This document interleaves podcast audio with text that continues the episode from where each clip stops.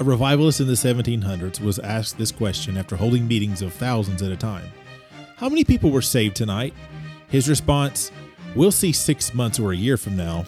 Think about the people at your church that you have witnessed give their life to Christ at an altar of repentance, but you don't see them anymore.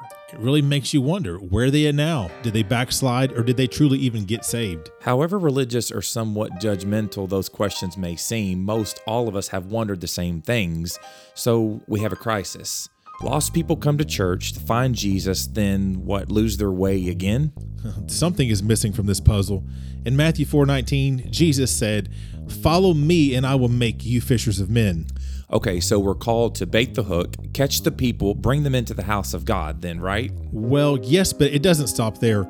Matthew 28:19 and 20 reads, "Go therefore and make disciples of all nations, baptizing them in the name of the Father and of the Son and of the Holy Spirit, teaching them to observe all that I have commanded you." Notice Jesus didn't tell his disciples to go and make converts, but to make disciples.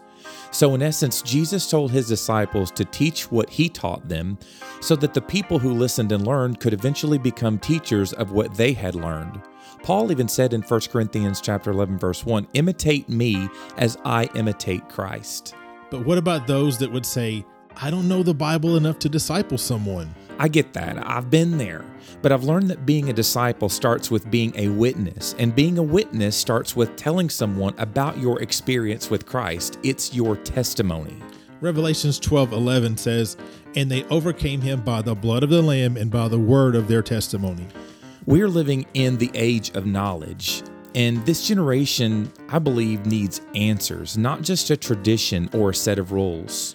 1 Peter 3:15 says, "But sanctify the Lord God in your hearts, and always be ready to give a defense to everyone who asks you a reason for the hope that is in you, with meekness and fear."